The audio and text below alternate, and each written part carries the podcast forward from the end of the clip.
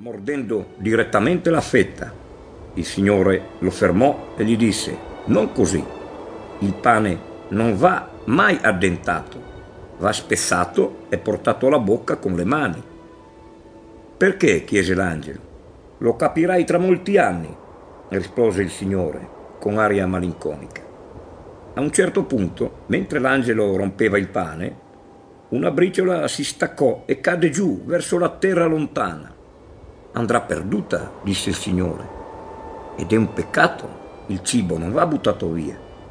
L'angelo rispose, la mangeranno i pesci se cade in mare, o gli animali se finisce nella foresta. Non andrà sprecata. Finirà nelle strade di una grande città e gli uomini la calpesteranno. L'angelo implorò, allora fai qualcosa. Il Signore soffiò verso il basso improvvisamente la briciola si trovò due minuscole ali e invece di cadere prese a volare fin giù nei boschi della terra. Era nato lo scricciolo, l'ultimo essere vivente creato dal Signore.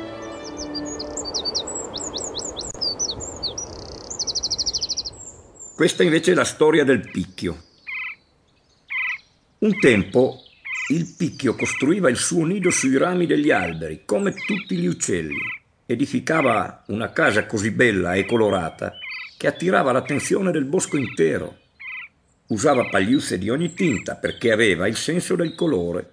Lui stesso era molto colorato, rosso, verde chiaro, giallino, ma proprio per l'eclatanza della sua villa si era creato un problema, non da poco.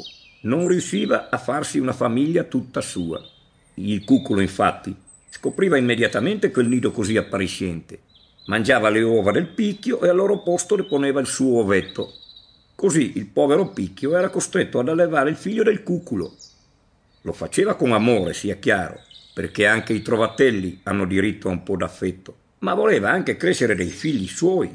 Perciò chiese il Signore di aiutarlo. Fai un buco in un tronco, lo consigliò il Signore, e scava profondo, fin giù nel cuore dell'albero. Quella sarà la tua nuova casa, dove nessuno verrà più a disturbarti. Non sono capace di forare un tronco, rispose il picchio.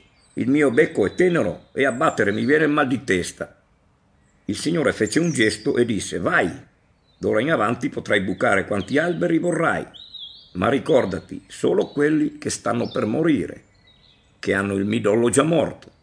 Da quel giorno il cuculo non usò più il nido del picchio e il picchio poté finalmente avere una sua famiglia, ma non costruì mai più un nido bello e colorato come prima.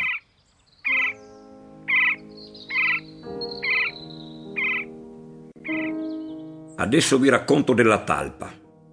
La talpa all'inizio del mondo viveva in superficie, vagava nei prati all'aria aperta e faceva lunghe passeggiate alla base degli alberi, ma era piuttosto cattivella Aveva occhi acutissimi che le permettevano di vedere bruchi, coleotteri e insetti vari e li vedeva da molto lontano.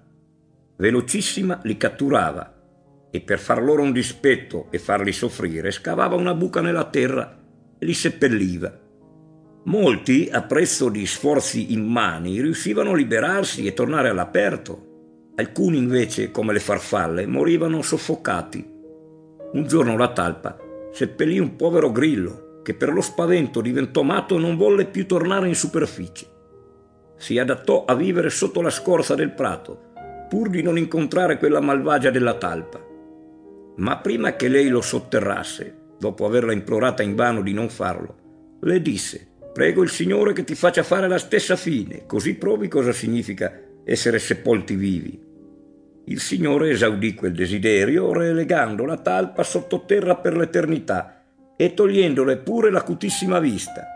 Da allora la talpa vive nel cuore della terra, sola e cieca come un pezzo di legno. Ogni tanto talpe e grilli si incontrano nelle profondità del terreno e si parlano e si stringono la mano perché i grilli non serbano alcun rancore.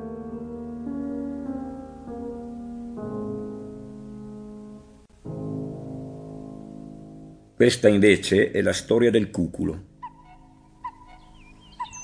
All'inizio del mondo il cuculo faceva il nido come tutti gli uccelli, vi deponeva l'ovetto e cresceva amorevolmente il piccolo che sorgeva.